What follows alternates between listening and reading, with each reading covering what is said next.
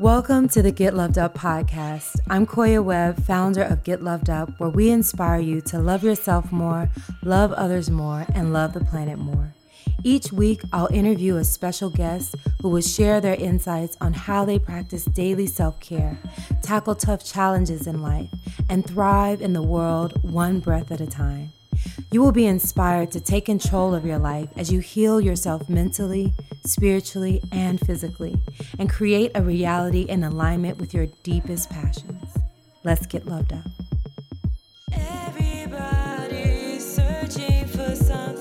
Hey, you all, and welcome to the Get Loved Up podcast. I am so excited about my guest today. Her name is Shainna Ali, and she has done so many epic things in her career. I have to read them off for you. She is a mental health counselor, educator, and advocate. Uh, Dr. Shainna is the author of the Self Love Workbook, which you know I like because Get Loved Up is all about that self love as well as the self love workbook for teens, which will be released in March 2020. Dr. Shainna is passionate about destigmatizing the mental health counseling and helping individuals worldwide recognize the importance of fostering mental wellness. She is the owner and operator of Integrated Counseling Solutions, a strength based clinical mental health and consulting place located in downtown Orlando. In her Psychology Today hosted blog, A Modern Mentality, she promotes mental health awareness in an effort to improve mental wellness across the globe. Dr. Shainna is also an active blog contributor for the American Counseling Association and the National Alliance for Mental Illness. As a mental health advocate, Dr. Ali has been featured in outlets such as on ABC, NBC, Yahoo, Bustle, NPR, The Washington Post, and The Insider. She is a past president of the Florida Association of Multicultural Counseling and Development. She presently serves on the editorial boards for the Journal of Creativity and Mental Health, the Journal of Counseling in Sexology and Sexual Wellness, Research, Practice, and Education, and is an ambassador for the International Registry of Counselor of Education Programs. She's been named an emerging leader by the Association Counselor Education and Supervision and the Association for Creativity and Counseling. And she's on Florida Counseling Association's Pete Frazier, I hope I said that right, Humanitarian Award, and was recently honored with the prestigious 30 Under 30 Award by her alma mater, the University of Central Florida. Shainna, welcome to the Get Loved Up podcast. Thank you so much. Thank you for, you know, taking all of your air to read that. Phew, that was exhausting to hear. you know what? I, I I started off my podcast and I didn't. I didn't do it and I just want to dive into the person. Yeah. But what I'm finding, especially um, for us women, sometimes, of course, we're not attached to the accolades, which is beautiful, but sometimes people don't know all that we've done in our lives. And although I don't think that defines us, I do think it's important for people to know how you got to where you are and what you've been through. And that's what I kind of want to dive in today. I want to know the woman behind the accolade. Absolutely. And I appreciate your intention behind that too, because I agree with you. I think there's a fine balance there of, you know, it's, it really is. I felt exhausted hearing that, but I appreciate that you want to balance getting allowing people to see who I am today and hear more beyond those accolades. But I think it's important for women, it's empowering to hear about what everybody else is up to and what we're doing and what we can achieve. Um, you know, I think that's really inspiring. So thank you. I appreciate that intro. awesome. And so mental health is really important, especially right now. I think it's very timely because as we are having this staycation, a lot of people are suffering in silence because of mental health and having anxiety, having fear and not knowing how to deal with it. So, can you share a little bit with me about your background and mental health and where it started for you to where you are today.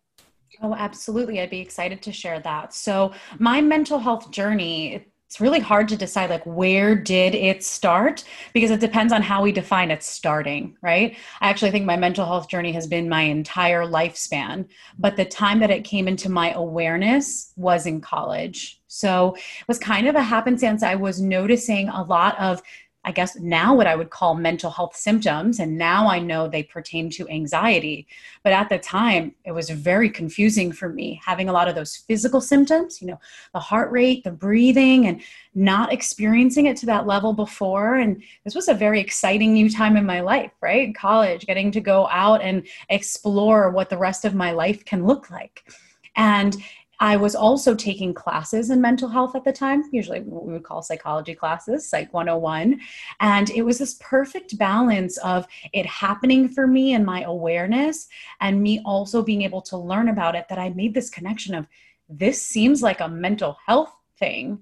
And luckily for me, I was in the position being at the university at the time to seek help so it wasn't just reaching out to a professor to say, Can you explain this concept to me so I can understand my own symptoms? But it was actually starting counseling at that time too. And it was almost like that, that it made the connection. And that's why I'm like, oh man, it's been my whole life. Like I'm experiencing this now and I think this is new. Well, this was not new at all. That was pretty much my entire life. I've just been an anxious being and I've been getting by. But it had finally hit at that level that I needed to do something about it. I'm so grateful that I was able to do something about it at that time. And that's what really ignited my passion for mental health. Because when it clicked for me, I also was really curious about how did this not click before? How did I not realize this? How did I not get help for this before? How did I not know I needed help for this? Right.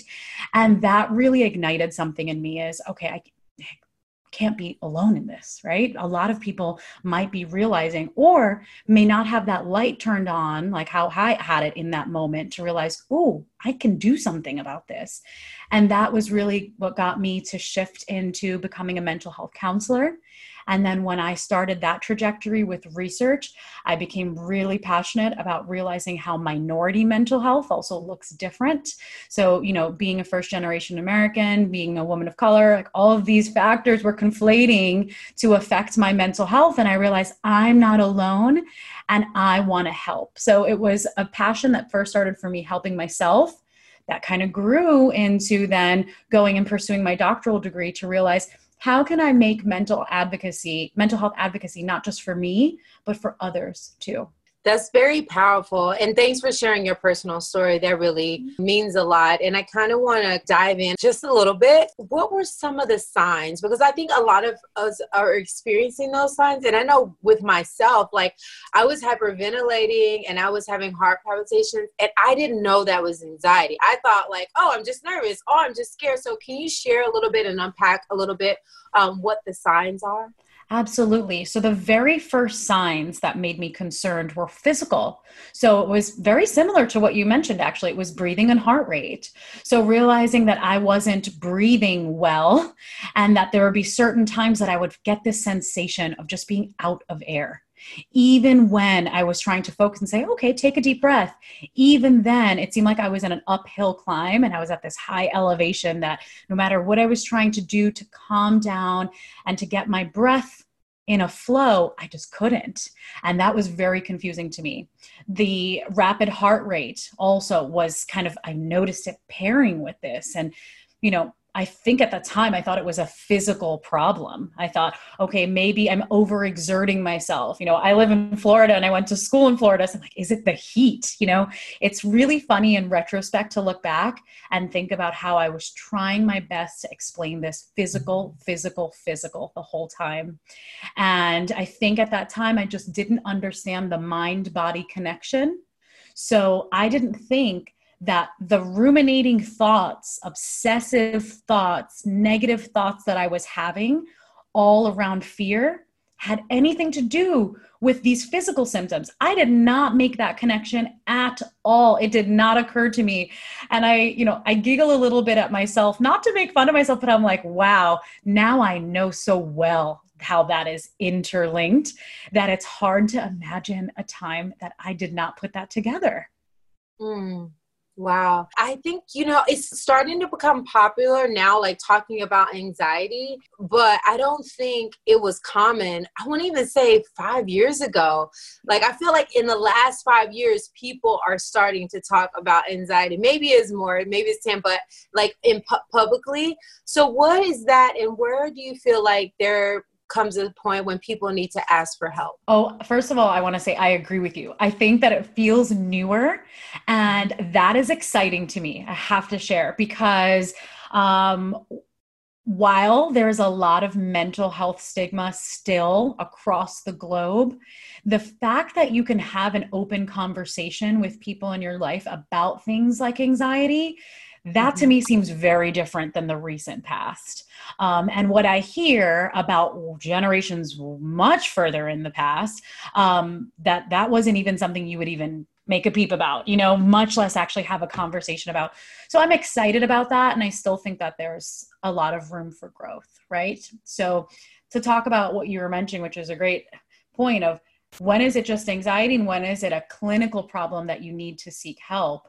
Um, it's the level of the intensity, right? So if it's something that you realize, oh, I'm feeling a little anxious about this, you do talk to a loved one, you know, someone that you feel like you have that support with, and you realize, like, okay, that's actually manage my symptoms. I'm now breathing fine. My thoughts are clear. My heart rate has slowed down. I feel clarity. I can be present. If it makes that tremendous drop, then it probably is that you had the normal emotion of anxiety and you might not have clinical anxiety. Now, instead of boring you with more of the diagnostic criteria of anxiety, I'd say that generally for people, it's does it go away? Do you feel like you can manage it? If mm-hmm. you are really feeling like you're in that uphill climb, then to me, that's when it, it what, what's the harm of you know reaching out to a counselor and just seeing the you know, maybe you're told, no, this isn't clinical anxiety, and here are a few skills that you can adapt. But if you really have that diagnosis and you're sitting on it without knowing, then you're not going to be able to help yourself. And when it comes to mental health, I think that proactivity is key. So I would rather recognize those anxiety symptoms soon and maybe even before it gets to a level that it's panic disorder and it's mm-hmm. really hard to work on that intense level that work on it proactively and see if then you can manage that before it even gets really bad Mm-hmm. Such great advice. And I feel like, you know, like you said, first talking to a friend or talking to a loved one, mm-hmm. I think that's something that we all can do. Um, and just identifying who are those people in your life that you can talk to and you can tell anything to. And if you don't have that person, it is important to have someone professional, at least one person in the world that you feel like you can talk to and tell anything and not be judged for it. Absolutely. And I think that's what excites me about the time that we're in. And I also think that something about the technological era that we're in also makes that dialogue so much easier now than in the past. Not saying it's easy, but easier is because of these online communities, right? The fact that you and I can even chat and not be in the same city at the same time. You know, a lot of these things of can there be someone that you connect to that it may not be in your direct social circle? May not be someone you see every day but you could still connect to. There's a lot of amazing online communities for mental health. You know i think about even the national alliance on mental illness and some of these online support groups that they're doing. That's so helpful because while you know i was lucky to be able to start to have these conversations with some of my friends at the time and you know professors before realizing that i could go see a counselor I realized that a lot of people are not as lucky to have someone in their close vicinity to reach out to. And that technology can help us to fill that gap, that there is somebody that you can reach out to. Um, so if you're feeling like you don't know who that person would be, yes, of course, you can go see a therapist, but also there's other ways that you can find that community too. Mm so so important. And that just makes me want to also like kind of lift up your book the self-love workbook because I also feel like you have so many like if y'all for y'all who are looking at this on YouTube so many it's a workbook so so many um different things in here that one can do to really uh, go within and do some self-reflection. Can you talk a little bit about what inspired you to write this book and and what is it that is doing for people that you've seen so far?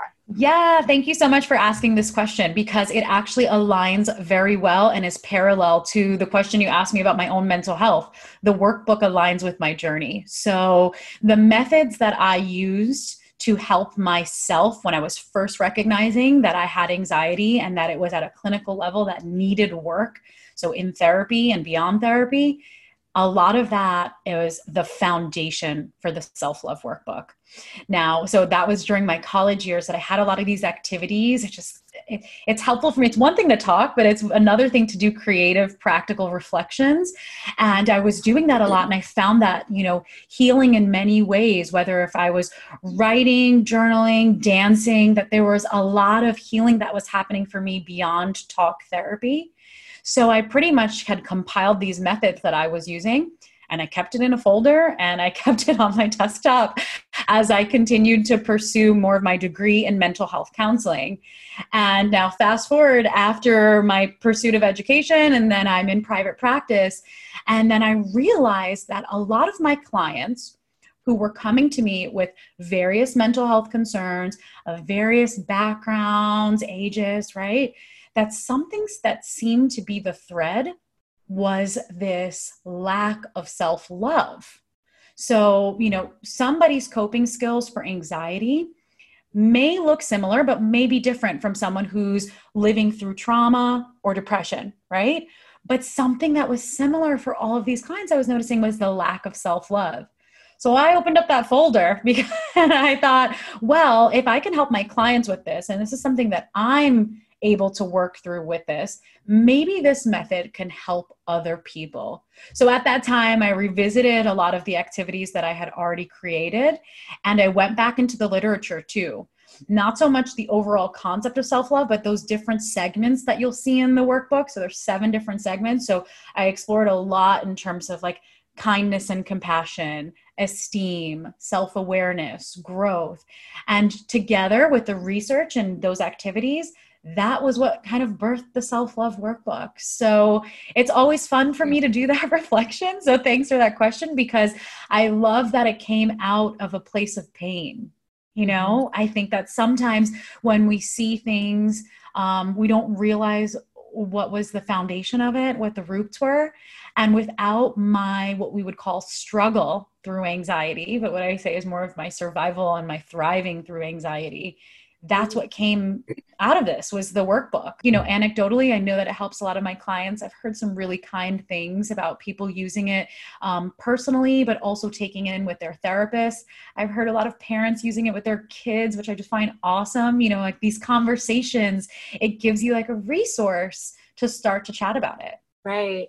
What do you feel like has been the most challenging time in your life so I think it is that time that it's like that exact time that anxiety symptoms that I already had was starting to come to the surface. I was experiencing so much tremendous change at that time. First of all, going to college is a, you know, a life-changing thing for lots of folks, but you know, experiencing that independence, feeling really out of place at first in my giant campus environment as being this first generation college student person of color that I felt like I couldn't make connections and I was so passionate about what I wanted to do, but I wasn't feeling seen and heard. And I felt so isolated but motivated. And this friction was causing so much anxiety for me of what's the point? What's the point of the actions that I do? What's the point of the world that we're in? What is the point of life? And luckily for me, a lot of that didn't ever surmount in depression, but it gave me so much friction that those ruminating thoughts really triggered all of that anxiety. So I think it is that time that was most challenging for me is all those things at once, you know? Right.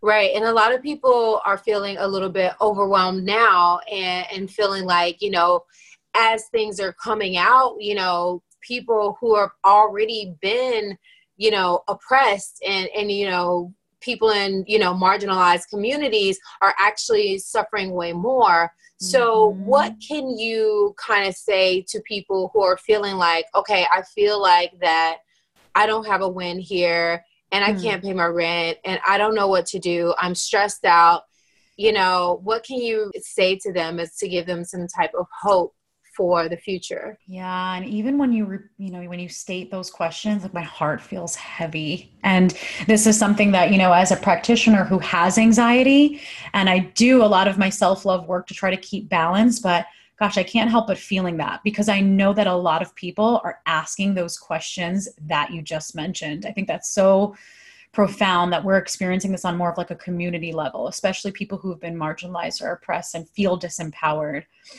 Think the first thing that I always say when it comes to self love is to validate. Um, this comes a lot from the emotional intelligence work, and it's more in the self awareness and self exploration chapters of the workbook of recognizing that that's not distorted in many ways you know feeling like this is hard for me of how can i keep myself safe when i'm an essential worker and i need to make a living that type of thing is that's a valid difficulty that you're experiencing and all of the emotions that are coming from it, very valid too. If I were to add the self love element on top of that, is it's always what's within your control. So that's your ability to understand a little bit more of your thought process, your feeling process, and your action process. So we're in a time that there is a lot of uncertainty and there's a lot that's beyond our control. But the tricky thing is making sure that we don't lose sight of what we can manage because we're hyper focused on all that's beyond our control. So, yes, there's a lot a lot of people don't know when they're going to be employed again or when they're going to have an income or when they're going to get their next break or I hear that. I absolutely do. And I think beyond validating that, I think it's also what can you do? And I know that some people get to that level that it's really hard to imagine anything on that list. And of course, if it's at that level, I also think that that's where therapy comes in because that's hard to pull yourself out of that on your own. But I really believe we can all find something in this crisis time of uncertainty that there are some things that are within my control right so like for me is i can't see my therapist like usual and i can't see my clients like usual right but as much as i would love to see them in person and there's that nuance of being present with someone in person and therapy i'm really grateful that i can do telemental health counseling, right? So there's some things, and when we are faced with a lot of this struggle and turmoil, we need to adapt. And I think that adapting and adjusting, uh, that's a process of self love in and of itself. Right. That is that is so that is so true. And I think we all can kind of lean into that and, and realize that, you know, it's gonna take some time and one step at a time and also faith because. I don't mm-hmm. know about you, but when I've experienced my own anxiety and when I feel overwhelmed, um, once I've done the work is one thing, like doing the work, telling someone, feeling better, but then also having faith that this mm-hmm. too shall pass. I love that. I love that. And I think that this too shall pass for many people comes from a faith standpoint for sure.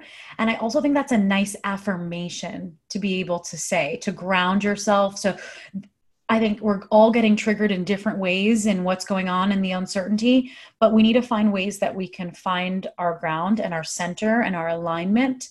So there's so many ways to do that. Affirmations is one, connecting to your breath, your body, you know, everyone's different, but I like to build more of like a toolkit. So sometimes I don't want to think and I just want to focus on my breath and my body, right? Sometimes my mind is going a million miles a minute and I have to release those thoughts. And maybe that's when I journal, or maybe that's when I speak, right? So uh, either speaking to someone, speaking to a therapist. So I think it's important for us to think about not just what we can do, but can we build a toolkit of all the different coping strategies that we can use, not just at this time, but through life, because life comes with its challenges and coping and self-care is being ready to meet those challenges.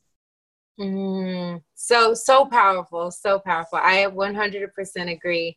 And i feel like too that a lot of people again are also unfortunately taking their lives at this time. So have you dealt mm. with you know any clients who are in that space? And can you speak to people who might feel like i don't want to be in this anymore Absolutely. I mean, suicidality is so serious, right? Um, and I do have experience working with clients who are in that mindset and in that in that reality that that's all they feel is that hopelessness and that helplessness and my experience is both working with that in private practice but also i worked at an inpatient hospital that people were being admitted on their what we call here in florida their baker act their 24 hour hold on making sure that we keep you safe. So i do have a wealth of experience in handling that. Something that's when you are in that zone you need help you absolutely need help um, people who are fortunate to be in therapy, be honest with your therapist about when you're in that zone. That zone is a part of depression, but it's very different to make that clarification that I'm feeling or thinking about suicide and I'm feeling suicidal versus being depressed. So, being honest with yourself, the more honest you can be, is the more honest you can be in seeking help.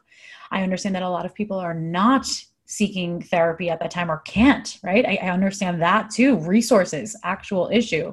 But then there's the National Suicide Prevention Lifeline that I think is a great resource. And not only is it a phone number now, you can also text or you can chat with. So that kind of goes back to what I was mentioning is that there are resources out there.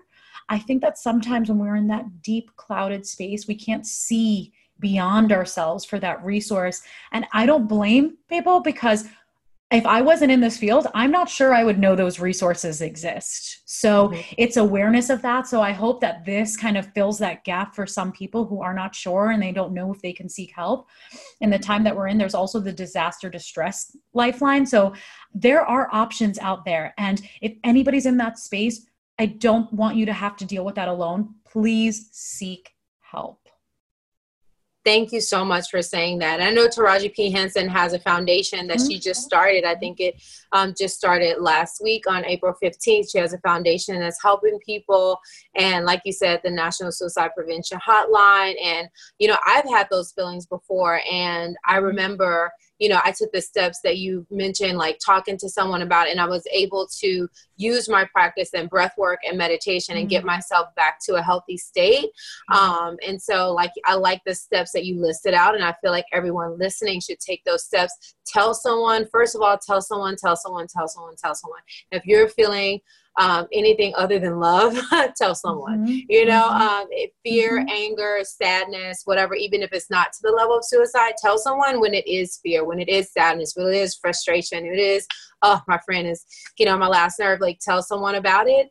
Um, and then especially when it gets to the level to where it's like i don't want to be here anymore you know mm-hmm. i tell so mm-hmm. many people and so that way people can check in on you and just make sure that they're supporting you because yeah. i feel like all of us are here for a reason and if some way that life or someone or something has happened, like especially with things going in the world to make you feel like your life is mm. invaluable, that's mm. not true, right? So sometimes we need intervention for the world, the universe, people to remind us, no, you chose to be here at this time. You're here for a reason, and the world needs you. So don't check out.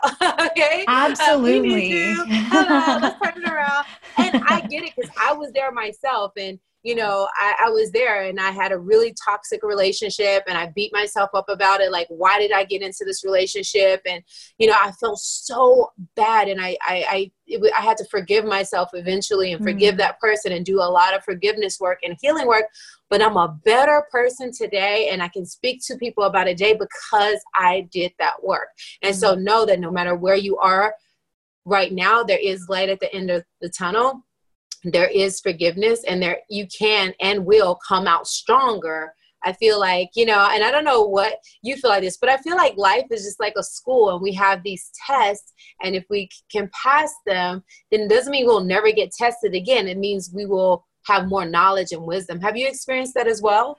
I absolutely. And I have to say, I loved hearing your testament there. And I really hope that people are listening if they're in that place of, you know, deep despair, is you are a really good example of how you can experience that and grow through that. I think that that is wonderful. So I really appreciated hearing that. Um, and that, hearing other people's testimony, that can also be helpful, right? So when you're in that deep, dark moment, like it might be helpful to hear about other people who have been where you are in that moment and how they got through it too you know? So i just wanted to share that first. So it just it just really moved me. So i, I appreciated that. But can you remind me your question? Because i was so moved by your, well, your personal testimony. This is a girlfriend Sorry, time, so i like, like that we go off on tangents. It's absolutely fine. And i'm glad it came up like that because that's the thing like yeah. we don't have to be perfect perfect. We don't have to no, stay on cue. Yeah, we don't have to have like this fairy tale ending. Look, I'm single. I've been through a lot of failed relationships. I'm I'm happy with my career, but challenging relationships, healthy careers. Some people have uh, it the other way around, struggling in a career and healthy relationships. And it's okay to yeah. not have everything figured out. And it's okay not to go by a script. I don't have a script in front of me. I'm just like, we just want to get on here and talk and we want to share and hopefully something that we're sharing is going to inspire um, people in some way but i just feel like that at these points when we feel like okay this is it for me like this feels like the end but then after going through it we we realize that that challenge was a blessing so is there any moment you could share with us where yes. you're like oh my god this is a super challenge but after hindsight you realize like oh my God, that was a blessing. I learned so much. Well, yeah. So thanks for bringing me back around. When I get passionate about something and when someone says something that speaks to like my heart and my mind at the same time, oof, I'm like off. I just need so so thank you for let thank you for making the space to let me share that. So first of all, even belief wise, I agree with you that that's what life is about is about treating this like a school it's uh, and maybe that's my bias because i loved school so much is that, is that can we treat this like this is the new lesson this is the new course? And how can i use my skills that i've already acquired to kind of meet this demand at, at this time right? So i mean there's so many that i could experience but you know in relation to self-love i'd like to go actually back because this would be pre anxiety. When I say pre anxiety, means pre me getting help, is just high school was really difficult. It's not a very specific example that I have for you. It's just my experience of feeling like an insider and outsider at the same time. Is on the surface it looked like I had friends, like I was connected, like I, you know, got along with everybody, but on the inside I felt like an outsider outsider being a in a predominantly white environment feeling like there were constant reminders that I was not enough and would potentially never be enough. Um, I think that's where a lot of my compensation came from. Culturally speaking, I'm Guyanese American, so a lot of our the people before me didn't have these opportunities. So not only do I want to prove to people that I'm enough, is I need to make sure everybody's proud of me too. And in this process, it became very other oriented. And again, you know, it's funny to me because I think back to that time and I can feel the heavy weight of it. I cannot even pinpoint a single day or moment or specific event in that time because it was just one big cloud of anxiety every damn day pretty much because of it that was just the environment that i'm in and it wasn't until you know working in therapy that i realized that what i thought was like a happy healthy time of my life because I was I was relatively happy. I was doing things that I enjoyed. I had great people in my life. I was good at school like these on paper things that seem fine. It never occurred to me how not fine and not okay that I was. It didn't even that's how I missed those signs. I felt I had such low self-esteem. I believe that in order to be worthy, it meant that somebody was telling me that I was worthy, someone was validating me. So, this constant disempowering experience of like, am I enough? What will I do? That's enough. And that's really the root of my anxiety when you think about it. And while I give you that time frame of like in high school, I know it goes way back too. But going back to the notion of the challenge, I see that as like one big challenging course right? So the ways that i got through that there are a lot of coping mechanisms that now hindsight being 2020 looking back i know that that helps. So talking to people about it, making sure that I was being active. So I wasn't allowing myself to lament too far into those deeper feelings of obsessive thoughts and unhealthy thought spirals and creativity. So at that time, I was doing a lot of dance, and that kept my spirit alive and it kept my body and mind active. So those are coping skills that I know that helped me to get through that challenge. But I only really feel that I surpassed that challenge as an adult, reflecting back looking at it. So that's something too is that I think that sometimes we don't get that finish line feeling at the end of that chapter. Sometimes we don't get that finish line feeling until much later. Right. I think that's so true. And sometimes we can't even focus on the finish line. We have to really enjoy the journey and the mm-hmm. process and know the process is part of the prize. You know, actually going through this and actually getting through it. Absolutely. I agree with you so much in terms of the journey. I think it is our society a lot of times that does have that finish line feel. Like I mentioned, like I was looking for the finish line. But when I switched over to seeing all of this like a journey, challenges along the way, and twists and turns, my life got easier because my mm. mindset my mindset shifted at that time and that was really alleviating for me because it wasn't you know check this off move on to the next and it wasn't investing so much of like my peace and my happiness in a thing. It was in my life, in my process, how I handled things. And I found that to be much more empowering.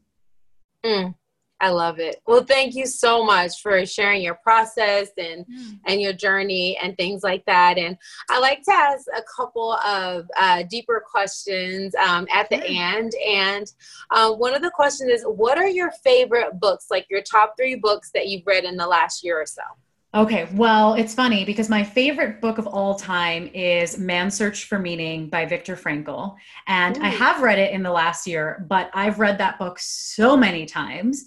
and it's actually become a coping skill for me um, because it's about, you know, so for anyone who's listening or watching who has not read that book, it's about somebody who, Viktor Frankl, who ended up becoming a prominent psychologist after, but he lived through the Holocaust. And it was about how he shifted his mindset and perspective during that time that helped him to find meaning and purpose. And he believes that that's what kept him alive. And this whole journey is that about like, even in the deepest, darkest moments, that you have the ability to find meaning and that meaning will get you through. So, really, it's like gospel to me, that book. I can read it and there's there's another layer that I get to every single time. And I find it fascinating how much it can really propel me to find my inner alignment. So that for sure. I have this trend, I guess, of rereading books that I like because it's on my nightstand right now. It's Paths to God by Ram Dass. So I knew I wanted to reread it right after he passed, but I had it, I always have like a stack of books that are next up, read this. And with this chaos that the world is in right now, I put away all the other books that were next in line because order doesn't matter in times like this and said, mm-hmm. I need this now. And I'm, I'm rereading that actively right now mm. at this moment. But those books, and I love that. Uh, to me, reading is such coping. I love to read new things, of course, but I I think that I don't know. Do you do that? Do you reread? Because I think that there's something beautiful about when there's a book that you already know serves you and speaks to you to reread it and revisit it, you know? Absolutely, I agree. I'm rereading Sacred Woman by Queen Afua. Mm. Um, I am having her on the podcast, but I love the book and I'm just rereading it because it's such a, a timely and deep book, especially for women of color, just to know and understand like um, the power of our sacredness and being a woman and she's very extremely empowering mm. and so like reading that has been a, a joy in my life for sure Absolutely. And that's funny because that actually aligns really well with the third book that I was going to share to you. So I love the the flow. It's called Trauma and it's by another fellow um, West Indian American. Her name is Elizabeth Jaikaran. This was this is more of like a personal thing for me because it shed a light on my history, my community. I'm so used to having to explain to people not only am I a minority, but here my parents are from guyana. It's this country. Let me explain to you. And always having to explain instead of just feeling that understood feeling like being seen. Now, of course, from people in safe spaces like in therapy and good friendships and in my marriage, I'm able to share that and be seen, but it's very rare for me to see that in scripture somewhere.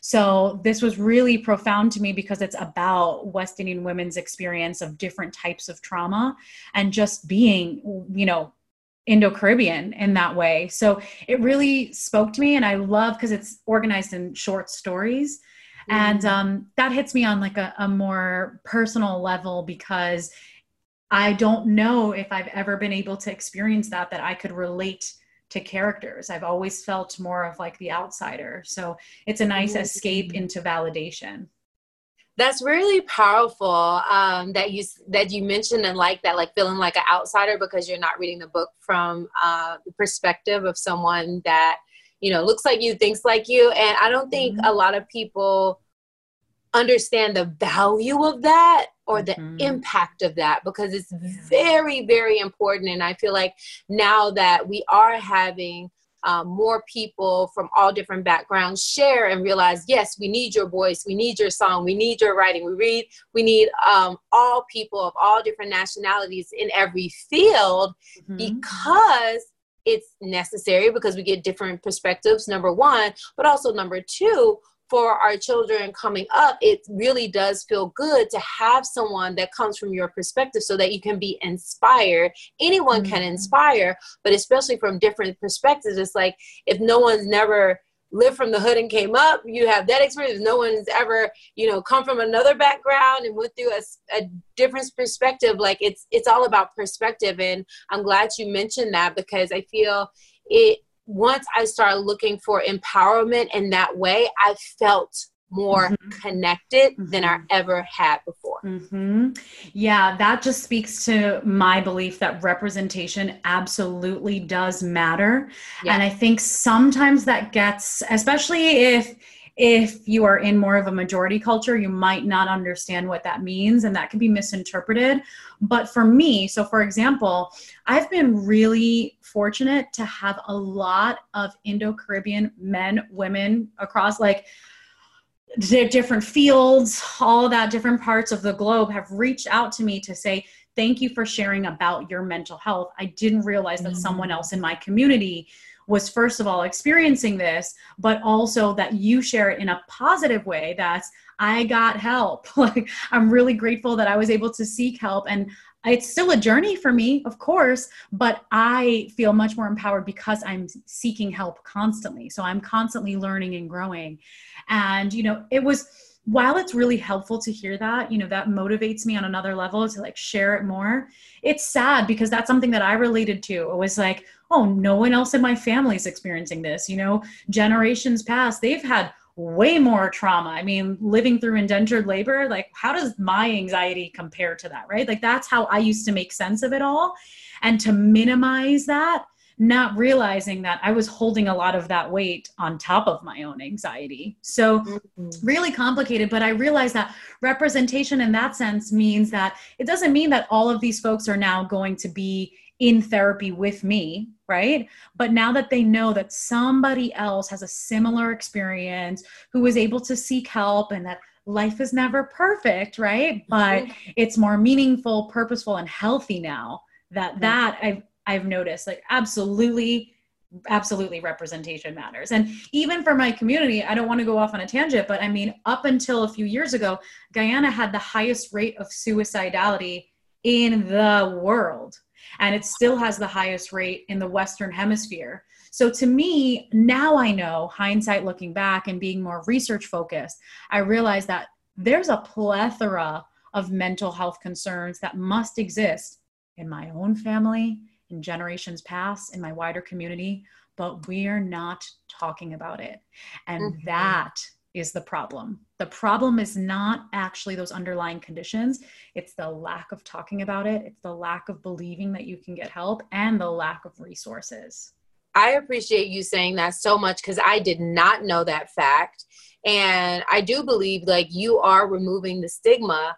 And you know with that fact like what do you feel is the cause? Like have you i don't know if you've unpacked that at all but you know is, is there a specific like cause or something that's happening that you feel like are triggering those high numbers I think there's a lot of things. So, you know, poverty level, that's a lot of things. So that's something that we can make sense of here, you know, like being in the States is that's consistent with here. People who are not seeking help, a lot of it has to do with access to resources. And sometimes that just means funds, right?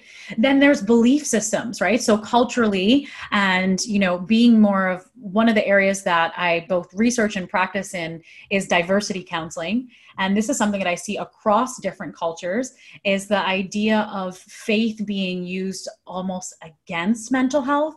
And I think mm-hmm. these two can work so well together, but unfortunately, sometimes it's seen as one or the other. So if you're having said symptom and you actually go speak to someone, then there's the idea that you're just not praying enough, you're not devout enough. And that just furthers a level of stigma um, that people need serious help from. So there's a lot of cultural beliefs that, you know, something might be wrong with you or, you know, you're not doing X, Y, and Z enough. That means if you're having this issue, then you're not a good mother, right? Or if you're having this issue, you're not actually devout in your faith. I, all of that. So many layers of stigma. And i'm glad that you asked this question because this is something i'm working on right now is we're doing research to try to understand what are those barriers. So some of that that i share with you is more anecdotal and speaking with other people and you know looking at the literature that does exist. But there's not a lot of research on indo-caribbean mental health and there's not a lot of research on mental health in guyana even though the suicide rates were so and can continue to be high. So there's a big disparity here in actually looking into solving that problem. Um, and I'm hoping that I will actually have an answer for that soon when I kind of explore this with people of what holds you back from speaking, what holds you back from seeking help, and when you do seek help, what does that look like? Mm-hmm. Wow, that's so powerful and so deep. Thanks for sharing that, and also the connection with with faith and and I feel like there's there's different faiths there. Like I know I grew up as Southern Baptist and there was a lot of fear based um and I, I believe in and respect religions all around the world but some religions are more fear based and some are more love based. And I feel like for me personally when I was more fear based thinking that something I'm doing something wrong or I'm judging myself and I'm judging others and I have like all this feeling like I'm going to be punished and feeling about everyone else is going to be punished and it was just fear fear fear fear I feel like that was personally causing me anxiety mm-hmm. but then when I started to think in love base and I started to go to my spiritual center here it was like God loves you and you are loved and you, mm. it's okay to be imperfect. And it was just more love based and still neither way I was, I wasn't perfect then. I'm not perfect now. But instead of feeling like I was going to be punished or damned or like, uh, like hurt, um, because of something that I did that was out of alignment with love. Now I know that, hey, like if you recognize you're doing something, just change it you know and just become a better person. And god loves you and wants you to to heal and you are loved and you're one and connected. It's just a different vibration of love. And i feel like god is love in that when we are feeling that we are loved, whether we're perfect or not, that we're whole and accepted and completed and loved, I feel that like helps us get through hard times in life. But whereas when we're in fear that we're going to get punished or judged or damned, it gives us more anxiety and a feeling of separation. I 100% agree with you there. And that was part of why I ended up veering towards the path of self love, because it's one thing to have the general concept of love, which I think is beautiful and I love love. But when it comes to mental health, being able to have that inner compass to align yourself with your own love and the wider love, that is really empowering when it comes to mental health because there's a lot of messages that we get on the different layers of the world, right? So you mentioned how faith can have those messages family systems, culture, society, school, lessons, peers. There's so many different avenues that we can get messages of who we are, who we're supposed to be. Some of those might be informed and might be on point and accurate, sure. But the only person that's really going to know that answer for you in terms of who you are, what you believe, what is your purpose in this world is you. So how can we make sense of that and, you know, making room to receive feedback and making space for that, but also making boundaries when something is going against your nature, and that in order to protect yourself, you need to align more with your self love in order to live, learn, and grow.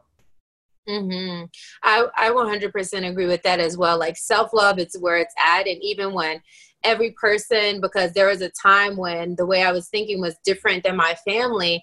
And it, I think it's really important, and I talk about it in my book, Let Your Fears Make You Fierce. You have to get an A team around you that supports what you think and who you are so that you don't feel you're alone and like you said you don't feel like you're an outsider and i think that's really important when you're shifting to love consciousness that might be outside of your religion or outside of your faith or outside of your family, I think it could be a really scary place for people. It was definitely a very scary place for me, but my soul knew, like, okay, this feels good. And if it feels mm-hmm. good on a soul level and other things feel not so good, I feel like that's a really good sign that you're moving in the right direction. Just keep following that soul feeling and also feel like you're in a safe space and you have people that talk to where you feel that warmth in your soul in your heart in your stomach. Like i feel like you know i talk a lot about the chakra systems and that energy that connects us all is absolutely real. And you feel that alignment and turned on keep moving in that direction. And when you don't feel that pause mm-hmm. breathe pivot you know that's so that's beautifully said yeah, that's so beautifully said. I really appreciate that. I think a lot of our views actually align very well in terms of how we make sense of the world and life. And, you know, I had to do a lot of work to rid rigidity and idea of things need to be done this certain way and like meeting other people's standards instead of working from your own inner compass. And I think that it's so important to recognize, I mean, at least from my view, is we wouldn't be here if we already knew it all right? So treat it like one big lesson is it's not to blame judge criticize or shame yourself when you recognize you may have veered away. It's oh i just caught that i veered away. So how do i come back to alignment? And that journey back that's the most powerful part of the process i think. Mm. I love that. I love that. Thank you so much. And one yeah. last question because I know yeah. you have to go. Sure. What what does love mean to you? Wow. Love to me is infinite healing and power. Just that. Mm. Infinite healing and power. Love is infinite healing and power. Ah, I love that too. Thank well, you thank for you. that question. Jeez, I love that. I'm gonna, write that down. That's going to turn into my one of my affirmations for tonight's meditation. Thank you. I love the answer too. Infinite healing and power. Like that's so powerful, and I'm so happy we could get loved up with you today. Um, and so, where can people find you? I know they can get your um, self love book online, but where can people uh, find you online? Sure. So if you want to reach out to me generally, the best way would be through my website. So that's drshainna.com. Um, also, my main social platform is Instagram. It's also Dr. Shainna. So those are the easiest ways to find me. And if you are interested in the self love workbook, like you mentioned, um, it is available on Amazon, Barnes and Noble, and online through Walmart, Target, and Groupon as well. So find whichever method works for you. Awesome. Thank you so much. And you all, until next time, love yourself, love others, and love the world one day at a time, one breath at a time. Peace and love.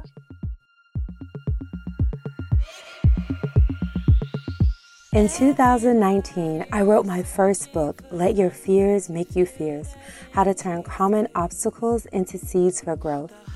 In the book, I share some of my biggest challenges I faced on my journey to living my purpose and how I overcame them using simple yet profound daily reflections and rituals that I share in the book. I'm excited for you to dive in and experience your own evolution into the best version of yourself. Go to koyawebb.com to check it out and join the Get Loved Up membership for daily meditations, recipes, workouts, and everything that you need to live a healthy and active lifestyle mentally, spiritually, and physically. Go to koyawebb.com forward slash audible, A U D I B L E, if you'd rather listen to it at your own convenience. Let's get loved up.